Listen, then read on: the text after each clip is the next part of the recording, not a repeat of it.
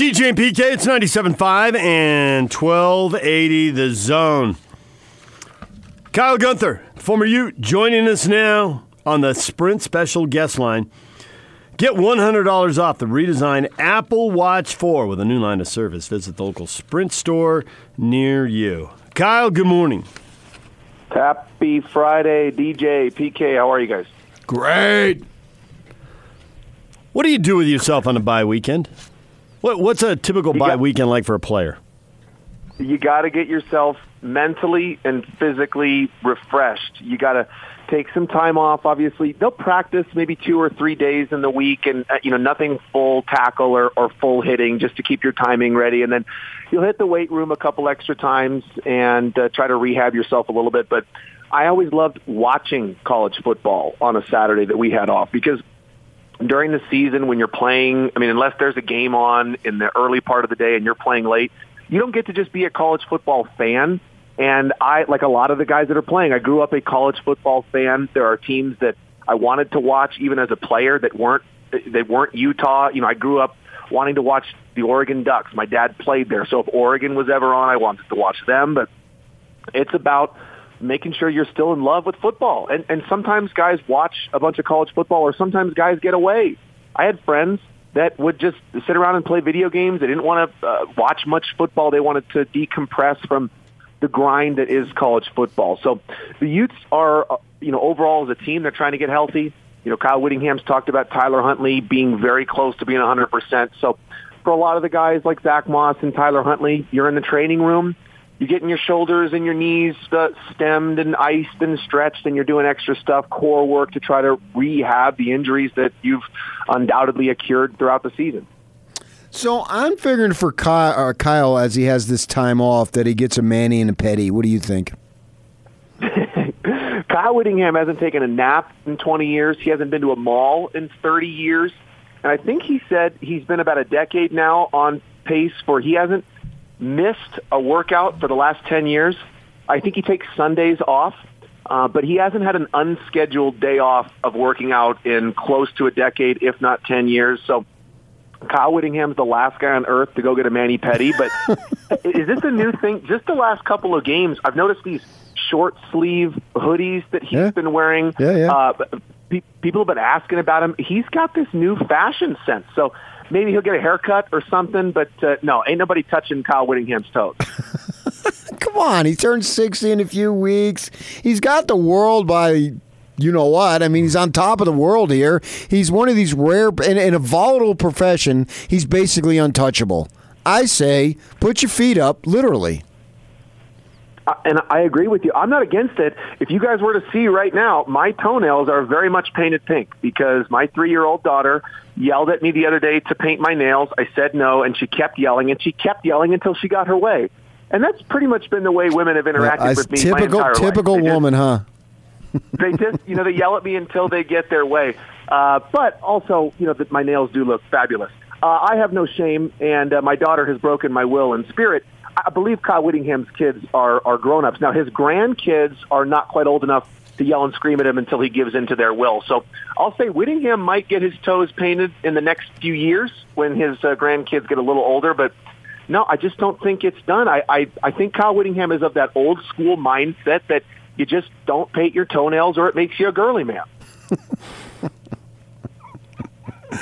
Kyle Gunther joining us here on 97.5 and 1280 The Zone. Uh, you probably saw the quotes from uh, UCLA's receiver. I saw them. I read them before I saw them. When I read them, I thought, hey, maybe that's something. Then I saw them and I thought they were nothing. Utah's known for being tough, but I think we're ready to go out and show that we're the tougher team. But he said it with no disdain, no fire, no. It was just, it was nothing. Having said that, will Kyle take it, twist it into a pretzel, and use it to motivate the team, or is it just one week at a time and go beat them because you're the better team? Oh, that comment will come back up. And you're right. With a lot of these quotes, when you read them, they can sound worse than they are, and that's kind of the problem with social media and uh, and all that stuff anyways but you know when you actually hear someone speak in the context of you know being asked a question about an opponent I get it UCLA's been looking for that key to being a tough team for the last two or three decades They haven't been a tough team because the weather is perfect there. They have all the amenities that you could ever want. And life is perfect, really, for that team. And so they haven't had to go through the adversity of what you have to go through at Utah, where you're running in the summer in 100 degree heat and you're practicing in the fall and the winter time in freezing cold rain. Kyle Whittingham has never once put on a pair of pants for practice. No, he just always wears shorts. He toughs it out. He's a crusty old man. Utah's a tough team. And anybody that watches Utah can tell they're a tough team. And let's talk about what that means. A tough team, when you're tough, it means your quarterback can hurt his knee and he'll come back in a game. It means your running back, Zach Moss, he got lit up at one point against Arizona State. He came back in the game. Being a tough team means that when when Nick Ford blocks you at guard or tackle, and then the running back runs past, he doesn't stop. He keeps driving you. He keeps trying to knock you in the ground. Orlando Umana never stops talking. The center for Utah, he's screaming all game. He's driving guys into the ground. That's what being a tough team is. It's guys that are making plays. They're in better shape than you. They're talking trash. They get better as the game wears on. That's what a tough team is. But yeah, Kyle Whittingham is not going to let somebody at least even compare the toughness level of these two teams. Now, if it was a Washington player, I don't think it would be a big deal. An Oregon player this year, maybe, but UCLA is historically one of the most talented and also soft programs in the history of football. So I find it pretty comical that UCLA is uh, is playing that card at this point, or at least they're searching for motivation. How much you concerned about do you have as far as the Utes getting so much love and maybe in a sense permeating some softness into them because I don't know if they've ever received this much positive publicity. And it makes me a little nervous. And I know it does Kyle that everything is so great and they're getting so many compliments. It is so much easier to motivate yourself when you have an axe to grind, when you are, you're ranked 10 spots back from where you think you should. Maybe you dropped a game and, and people are talking trash.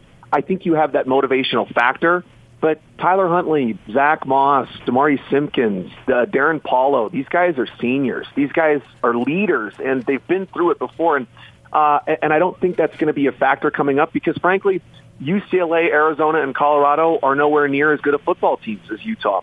This is the best Utah football team maybe ever. Uh, they really should be undefeated. They're a couple of plays away from uh, beating USC, and close doesn't count but they're also a couple of plays away from smoking Washington. I thought Jacob Eason was sensational last week. He made a couple of throws that were just perfect. Other than that, the Utes beat Washington going away.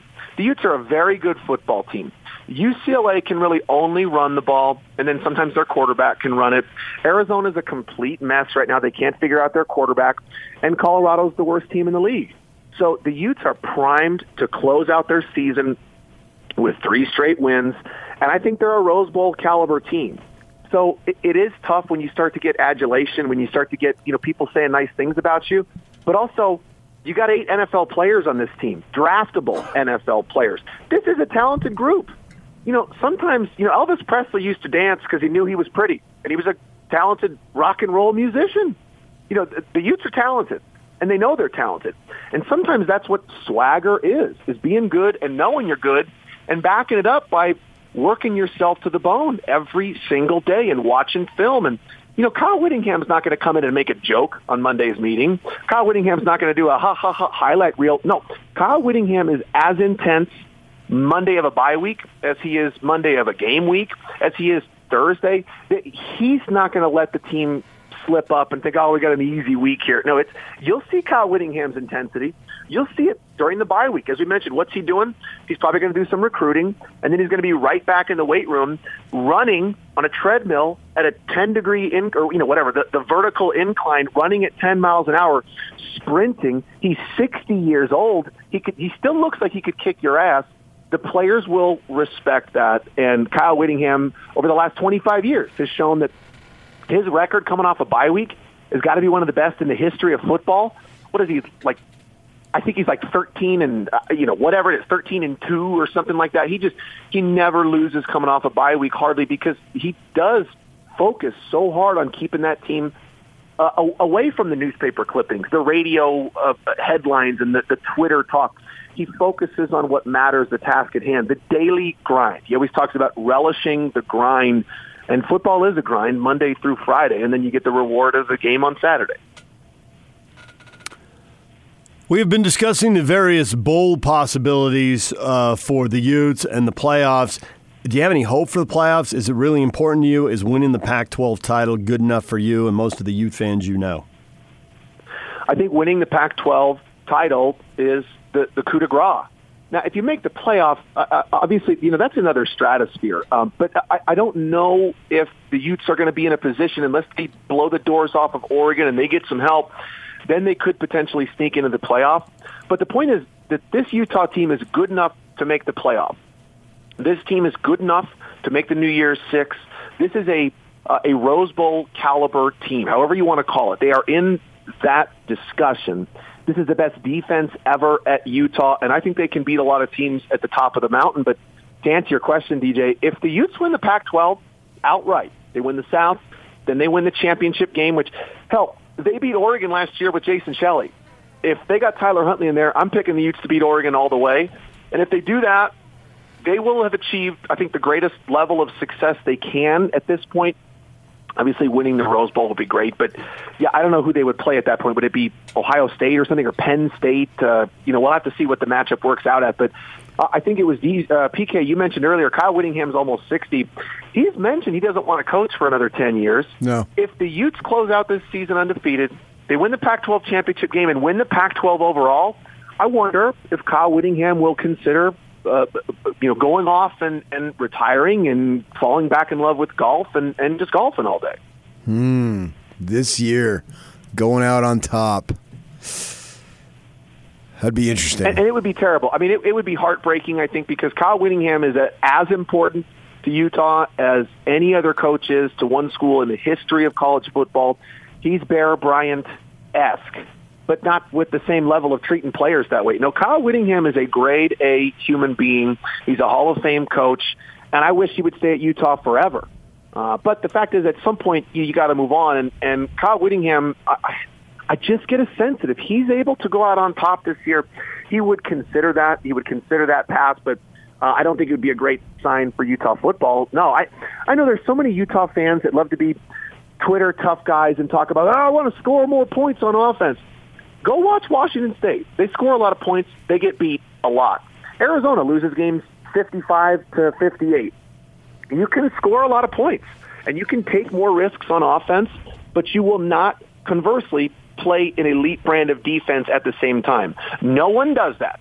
Clemson every couple of years does it. Bama every couple of years does it. Other than that, not even Notre Dame does it. Watch Notre Dame's offense last year. They were pretty damn conservative. Ian Book He's not uh, he's not throwing it around like Pat Mahomes out there. So you just can't have your cake and eat it too. I'm never going to fault a fan for wanting more excitement. You can want whatever you want from your team, but the reason Kyle Whittingham has won, I don't know, 88% of his games over the last 20, you know, 15, 20 years, whatever in his involvement with the Utes is because of that conservative game plan where you will run the football, you will control the clock and not turn it over offensively. And then defensively, the Utes play man coverage, and they just, like an anaconda, they just squeeze the life out of a team because you can't run the ball.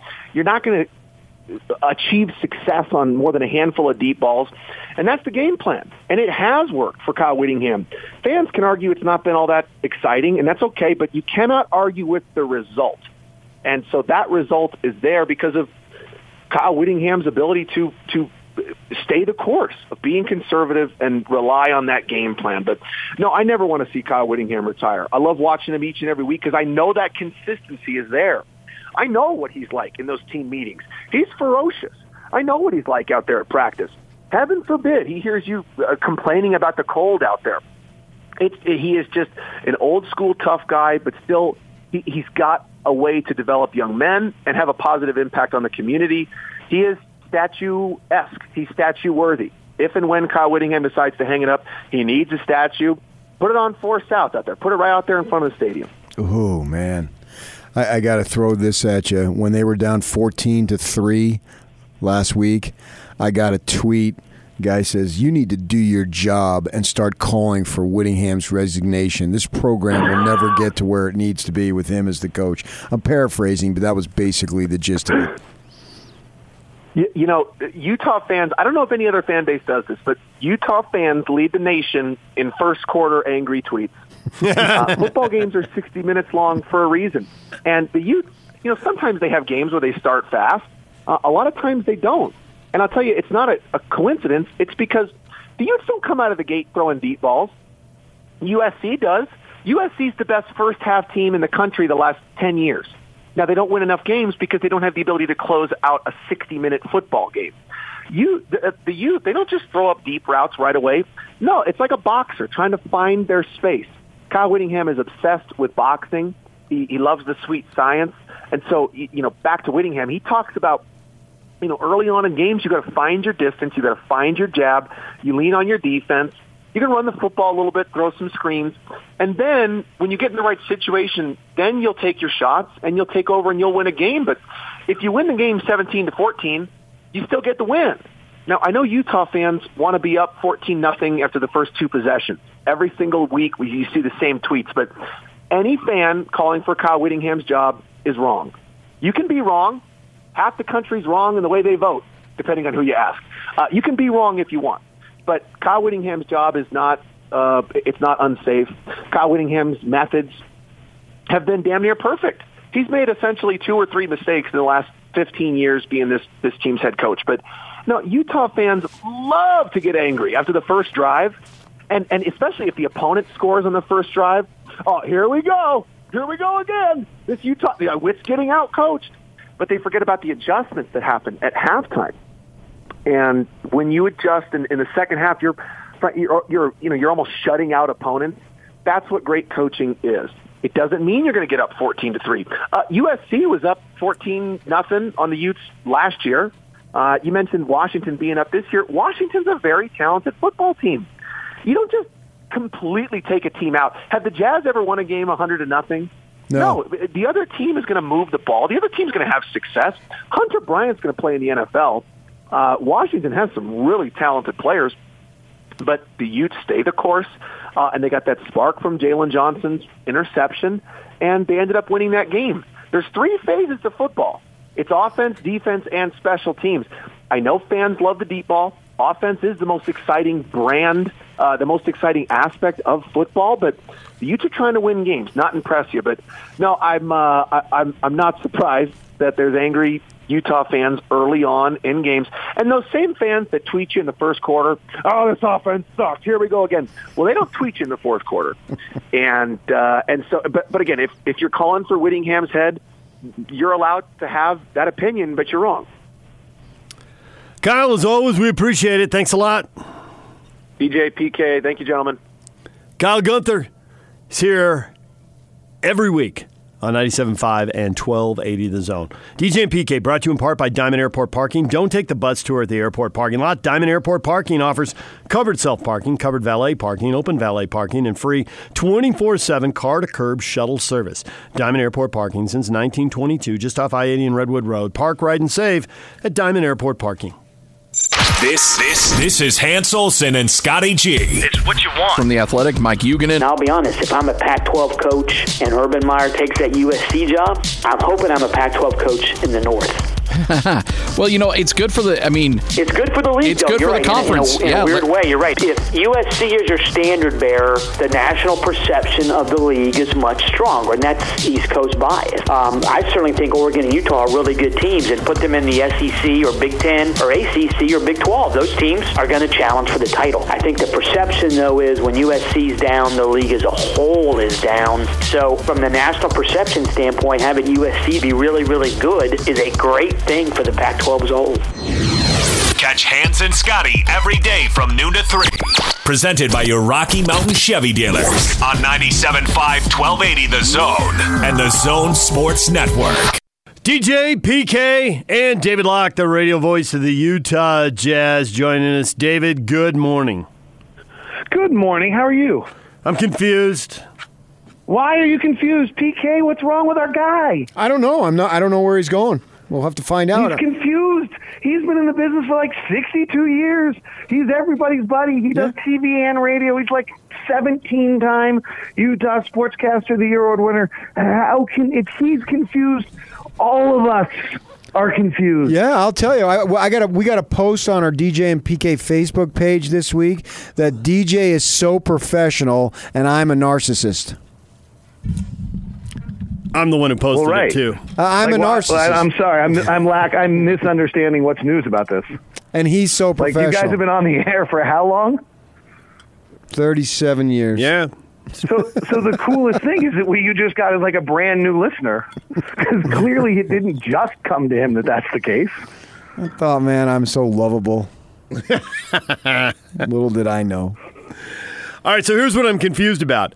In an era, and you have been preaching this for at least five years shoot more threes, shoot more threes. It's the best way to do it. Shoot more threes. And I'm watching Jazz games, and it seems really clear to me that teams are committed to staying with three pointers and committed to making sure Rudy doesn't break that dunk record again. And what that is leaving open, I mean, it's I sit up high enough, it's really obvious. If, if we sat down the first four rows like we used to, it wouldn't be as obvious. But the middle of the floor, there are possessions where it is freakishly wide open. And Donovan Mitchell, especially just in this most recent game, Donovan Mitchell went in the middle of paint, lost his guy, rose up all by himself and made the shot. He got into a groove, I think it was the second quarter. Seemed like he must have scored on mid range jumpers on like three times in four possessions. And you can't complain when you're scoring almost every time down the, the, the court. And I look at the box at the end of the game, they've shot 25 threes. And both teams had. And but I'm reading some stuff some national writers are writing about trends this year, and there are more teams than ever shooting 40 three pointers in a game, and that's the way to go. So, what do you make of this? Where's it going to go in the long run? I mean, any one game, anything can happen. Uh, I asked Donovan about it afterwards, and he said, Hey, I, I shoot 30 of them in warm ups, and I shoot more than that at the shoot arounds because the coaches are looking at the film and they're saying it's going to be there, and I need to be ready to take advantage of it. So, I'm working on this. Wh- What do you think of this going against the grain, and is it going to last? And is it going to work, and are they going to win at the rate Jazz fans want to win?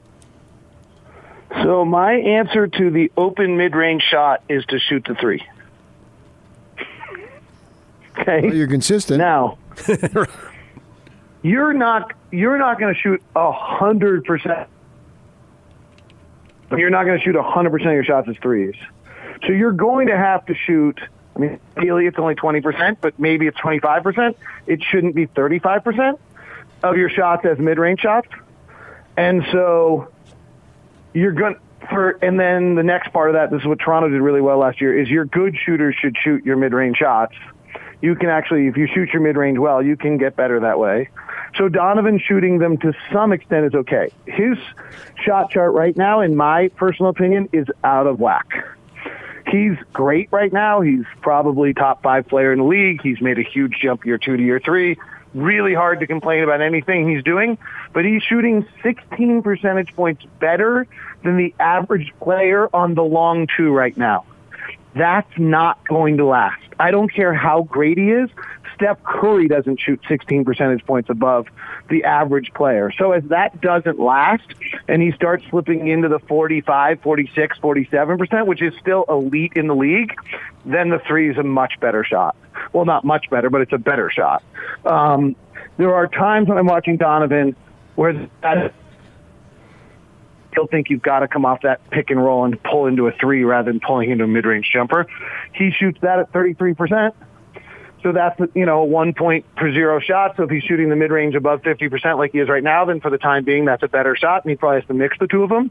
But just in general, the math is still, the reason teams are leaving that open is because they want you to take it and you've got to find a way to fight.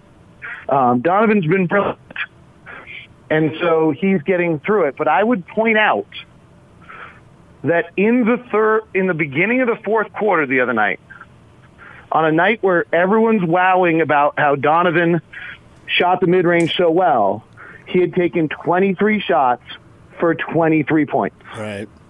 So even on the night where he was brilliant with that long two, because he was getting caught inside the mid-range that floater and not getting the rim, I think he went 0 for 5 inside the paint. By the time the night was done, he's still down at a not particularly efficient level. Now, late in the game, to his credit, because he's just been so great this year, he's going to the rim, he's drawing fouls, he got to the line, and he pushed that number back up. But the really big problem with pulling for a long two is you're never getting fouled. Yep, yep, you're right. So you've eliminated the most efficient shot in the game. In fact, it's just such an inefficient shot. It's really stunning. I mean, it's just nine percent on it, even if is better than the league average at 45, it's still only 0.9 points per shot. And the corner, the rim is 1.3, the corner three is 1.2, the above the break is between about 1.1. And so over 20 shots at 0.2 difference between that and above the break three as the year goes on, which is where the numbers will head, that's a lot. Like, you know, for 10 shots, that's two points a night. For 20 shots, it's four points a night. Four points a night over a course of a season is 10 wins. What about the old axiom take what the defense gives you? Absolutely not. And why? Because the math is because the math is so different. Now, now let me let me in, in fairness, let me give two examples of teams that kind of did a little of that last year, but they had some unique players and maybe Donovan's that unique player. The San Antonio Spurs and the uh, LA Clippers last year shot a high amount of mid-range shots, a low amount of threes, but shot the three at such a high percentage that the that they they were able to skew the math. Right, they were no longer the Spurs were the number one three point shooting team in the league. So DeRozan and Aldridge living in the mid range, two of the best mid range players in all of the league, not actually particularly efficient, but just two of the best and they created three point looks out of that mid range action that were so open with good shooters that they shot, I think, close to 40% on threes last year. So they were able to skew the numbers to their benefit to be actually a half decent. But if I remember correctly, the Spurs last year effective, even as the three point shooting team in the league, may have only been 11th or 12th. I'd have to check that, but it wasn't great because of the amount of mid range shots they took. It's incredibly hard. I'm kind of TK but it's true. You still have got to find a way to get those threes or just get to the rim. I mean, one or the other. Um, but the mid-range shot, even if you red hot, even 16 percentage points above the league average right now. That's incredible. He's amazing. And that is what make that shot being worthwhile is to be that great. Of all of all the things you said, the thing that I agree with the most and I would underline the most is that when he shoots those twos, even if he's practicing and even if he's red hot and in a groove, he doesn't get fouled. And uh, you know, I think he is a guy who can go to the free throw line ten times a game. He had a 14 free throw night earlier this year, so they need to get him to line. I'm also curious at the end of the game, Bogdanovich hit a huge three that really gave the Jazz the cushion they needed there in the final minutes to win that game, and. He did it. Uh, we're used to seeing a pick and roll, and it's always with Rudy and Rudy's got all the screen assists and all that. But what about putting shooters in the corners and Rudy in that dunk spot that Ronnie Brewer was in a decade ago and running a two man game with, with Bogdanovich and Mitchell? Can that work or will teams catch on to that and solve it pretty quickly? Or two guys who are that dynamic offensively, if you put them two on two with that much space, are they going to light another team up? So it's a great question, DJ, and there's a bunch of stuff you're onto there. Um, let me just take that play in its isolation. So Bogdanovich comes out of the right corner, runs up to Donovan as the top. Donovan's being guarded by Neto. Bogdanovich is being guarded by Tobias Harris. So Bogdanovich starts in the the down right corner. He comes up to Donovan, he doesn't really set a pick. He just brushes off the backside of Neto. It's something that Quin, at least in my opinion, Quin brought to the league about three years ago, and now everyone's doing it. It was a reaction to the switching defenses of the NBA, and it's really kind of what busted switching. Why so few teams switch anymore? Because as a defensive player, what do you do? He's running right off the side of your guy. He's about to set a pick. You're supposed to yell the switch before the pick so you can switch, but he actually never sets the pick. So what do you do? Tobias Harris stopped to switch. he and Neto, who had probably never played together, had no communication between each other. And so Bogdanovich flared to the top and was wide open for the three because of the fact that that was kind of just that two, you know, most teams switch one through four. And so your worst case scenario there is if they do switch it correctly, then Donovan's going on Tobias Harris who he lacks lateral quickness and he should probably beat. So that's the premise of the play. The interesting thing that that play also does that you're talking about is Rudy's waiting down in the dunk spot, which is on the baseline, and he was on the baseline left. Is the de- the defensive big now is attached to Rudy down there because they don't want to let him go, and as a game gets down to its final possessions, the higher percentage shot might have a little more value. So you do open up the middle of the floor for a mid-range shot in that case, particularly if it's the last possession of the game, and it certainly is worth more. Um, there's some argument that if there's two possessions left, it's actually worth a little bit more. Um, and we were at about two or three possessions left. And also, it allows the driver to get downhill, and if the big comes forward to them, then you can get the lob to Rudy maybe easier than you can in the pick and roll. So that's a little bit of that. The other one is that if you bring Rudy up to Donovan, you're bringing the possibility of a trap on Donovan, and then the release on that is Rudy, and now Rudy's handling the ball at 20 feet away from the basket with the game on the line and the clock walk, clock running down. You don't really want that. Do you have right now a chalkboard and a whistle? I do not. That's a lie. You do too. I go to practice an awful lot, so I get the really great gift of getting to watch these guys practice these things and see them set up. And it's really, I got to say, it's incredible how often you see them execute a play that they worked on time and time again. Even the three by Donovan that didn't work in Sacramento late in the game was a prac play they've practiced numerous times, and frankly, they got you know Donovan didn't get his legs underneath him, and Holmes made a pretty good defensive play, and Donovan probably could have gotten fouled. Uh, but that play worked as well as you probably can imagine, and it was pretty. It's pretty interesting to watch how often Quin puts something in, and then it's executed in the subtle adjustments and. Um, and then the other one on Quin I would just share that's incredible is how often he says something to me and then two or three weeks later he'll implement it. Like, hey, I'm thinking about this. I think I'm seeing this. And then he starts to see it even more and he figures out how to adjust to it. And I think you'll see some changes in how the Jazz attack um, offensively uh, as this league continues to do what it's doing right now, which is dropping the big to the rim and then uh, hugging the shooters. Interesting tonight, by the way, if I may. Uh, PK or D- DJ brought it up, but PK, I will just I'll just talk to you because you know you'll understand it. Um, just kidding. Uh, Milwaukee does not do what we're talking about. So Milwaukee defends the rim, will not let you get to the basket. They last year only allowed 30% of shots at the rim. This year they're below that, and they allow you to shoot the above the break three. They were last in the league last year, denying the above the break three. So, you know, this one's interesting. Do you just not try to attack the rim and you just shoot 63s tonight as your way to attack them as they put Brook Lopez and Robin Lopez right in front of the rim and say you're not getting here um, because you don't want to be taking those mid-range shots? So you'll see the Jazz should be able to get into the paint, and there'll be no room tonight, particularly with Giannis and the Lopez brothers. And then you're kicking it out to open three-point shooters, and this will be a good test of whether or not the Jazz improved shooting shows up. Um, this is an interesting trend in the league also, DJ. Teams have decided the rim is so important that they're just defending the rim. The, or, the Miami Heat, the Orlando Magic, the LA Clippers, and the Milwaukee Bucks are all top five in the league at defending the rim, but also top five in allowing threes, I think it is. And they're also five of the best defensive teams in the league. The Clippers are not. The Clippers are about 16th. So the others are all top five defensive teams in the league right now. So, so Jerry Sloan's still right. Layups and dunks are still the most important thing. That is true. And free throws, because that's where you get them. Against the Rockets in some of those playoff series, I could have taken another three or two, but that's okay. It's a little, let's water under the bridge.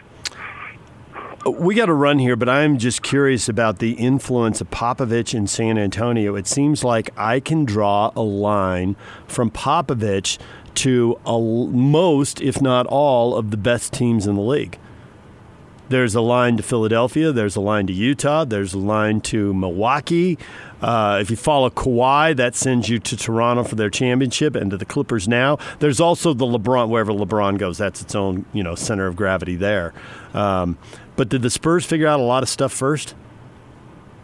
I think so, um, and a style of play and um, a concept that Dennis Lindsey talks about a lot of the program. Quin Snyder talks about it a lot. Um, so I think, you know, and having just kind of core beliefs of what you're doing. Kenny Atkinson's trying to do it in Brooklyn. Sean Marks is Brooklyn. That's both San Antonio. You know, the other thing I would say, they've had great success. The other thing is, you know, that's where everyone's got and got their talent. Um, and for a long time, that was Pat Riley, right? The Van Gundys and and others coming out of the Pat Riley school was the one that Tom Thibodeau.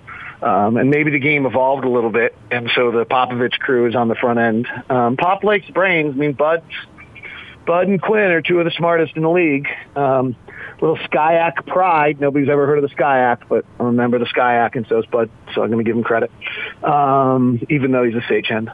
Um, and so the these are things you've just never heard on your sports radio show before, SCIAC and Sagehen. But I got to give you know my college conference at least a little love. Uh, so there's something to that. I mean, those are all there's a there's an intelligence level that I think that the Spurs are looking for for intellectual curiosity that has led to this success. David, thanks a lot. We'll hear you on the call tonight. Are you still confused? Mm, a little bit. I, I don't think they're going to live by the two forever, but I think they may ride it for a while. Can they, I, they need free Can throws. Can I be honest? It it makes me uncomfortable when you're confused. You you are kind of my you know stable, solid, everyone's buddy, good friend. You know, raised two fabulous kids, great wife, elite education for your. I mean, you're right. kind of my model. So you're being confused is makes me uncomfortable. I And then need there's you as my Who got foundation. in one question today. You got in two. you asked him if he had a PK. whistle and a clipboard. PK, No, we gotta I go. love you, Questions. and if you really miss me, you can just call. What's your number? Thank you, David. See you guys. David Locke, radio voice of the Utah Jazz. Bryan Kehl, the Cougars, coming up at the top of the hour. Take the zone with you wherever you go. Let's go.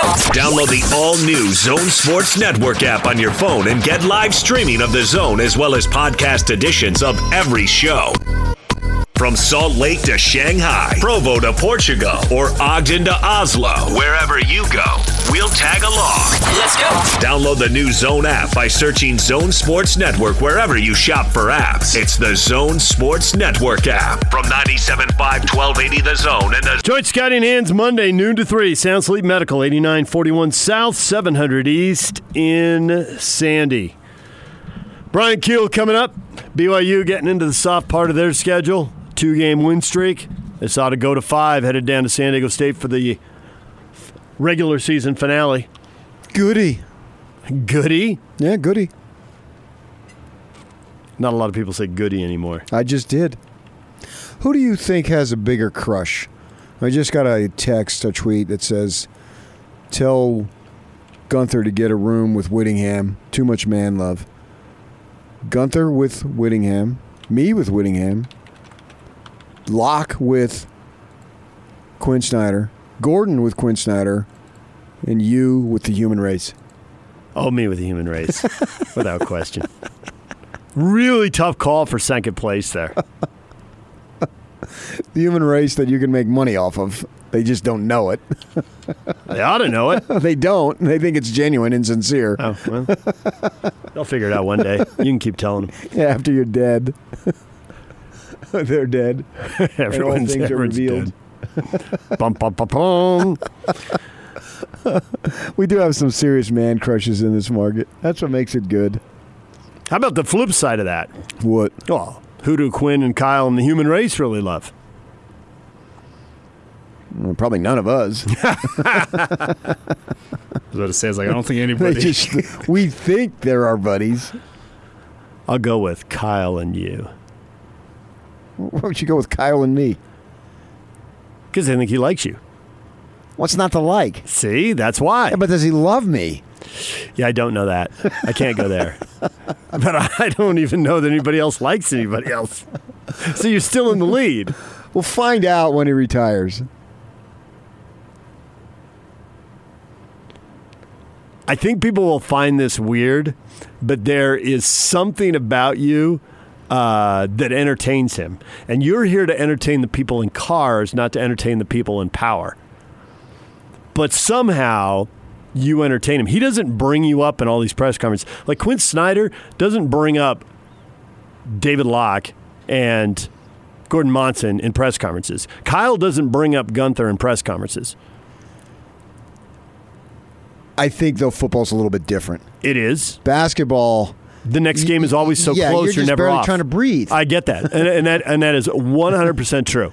And there is something on football on a Monday. You don't have a game until Saturday. Right. Now you got 10,000. And you just won. And you got 10,000 things to do. Right. So it's not like you're sitting around doing nothing. Oh, for sure, yeah. But it isn't the immediacy of that kickoff, that tip off. Right. Is right there. I mean, we are literally turn the page on to the next thing. Yeah. NBA coaches preach it to the point they don't even need to say it anymore. Even media schlubs like me get it. You're just trying to survive the season. Yeah. Because the games come at you so, so quick. fast. So many You're- plane trips. You are really blah, drink- blah, blah, you're drinking out of the fire hydrant. I mean, it's just brutal. Yeah, from a media perspective, the best thing to cover is college football. you got time to tell stories and Yeah, and you can mess around. mess around and analyze and Yeah, on Monday you're you're five days away shoot from the around. real pressure. Shoot around game, post game, plane. Shoot around game, post right? game, Yeah, I plane. mean it's, it's, bam, bam, it's bam, bam, bam. and endless. And as a TV radio guy, walking over there to a shoot around, and they're coming back from the road, and you see the riders who are traveling coming in, and they're younger and they got more energy and all that, and they come in and their trips they come in and they just look beat. And you know it's because they are. Late game on the West Coast, early morning flight, back for a shoot around. They're grinding. And the Utes time. are winning at such a high level that it's all fun and games. Right. uh, On Mondays. There was a time, those two five and seven seasons, I can tell you a couple of personal stories. Kyle wasn't nearly as funny. No, no. And I tried in private moments to cheer him up. It, it, he felt the weight of the world, man. When you look, but you look up and you see all these fans dressed in, whether it's home or away, and you see them, and they're so financially and emotionally and spiritually invested, and you bear the weight of that. I've only seen it by extension many times over. I've never b- borne the weight of it because I don't have it. That's why I got Steve Cleveland just making fun of me before a big game. Look at you. You know, and you look at him and he's looking like he's 95 years old because of the pressure that these guys are under. So that's why I like to see Utah win because then it's fun in games. I like to see them all win. But particularly for college football, even in college basketball, there's you got games where in football it's set up for that. As long as you win, you're not going to see me or him joking after a loss. It just doesn't work that way. Steer clear. Yeah. All right, DJ and PK, we're talking Cougars. Bryan Kehl, the red and the blue. Bryan Kehl's coming up next. Stay with us.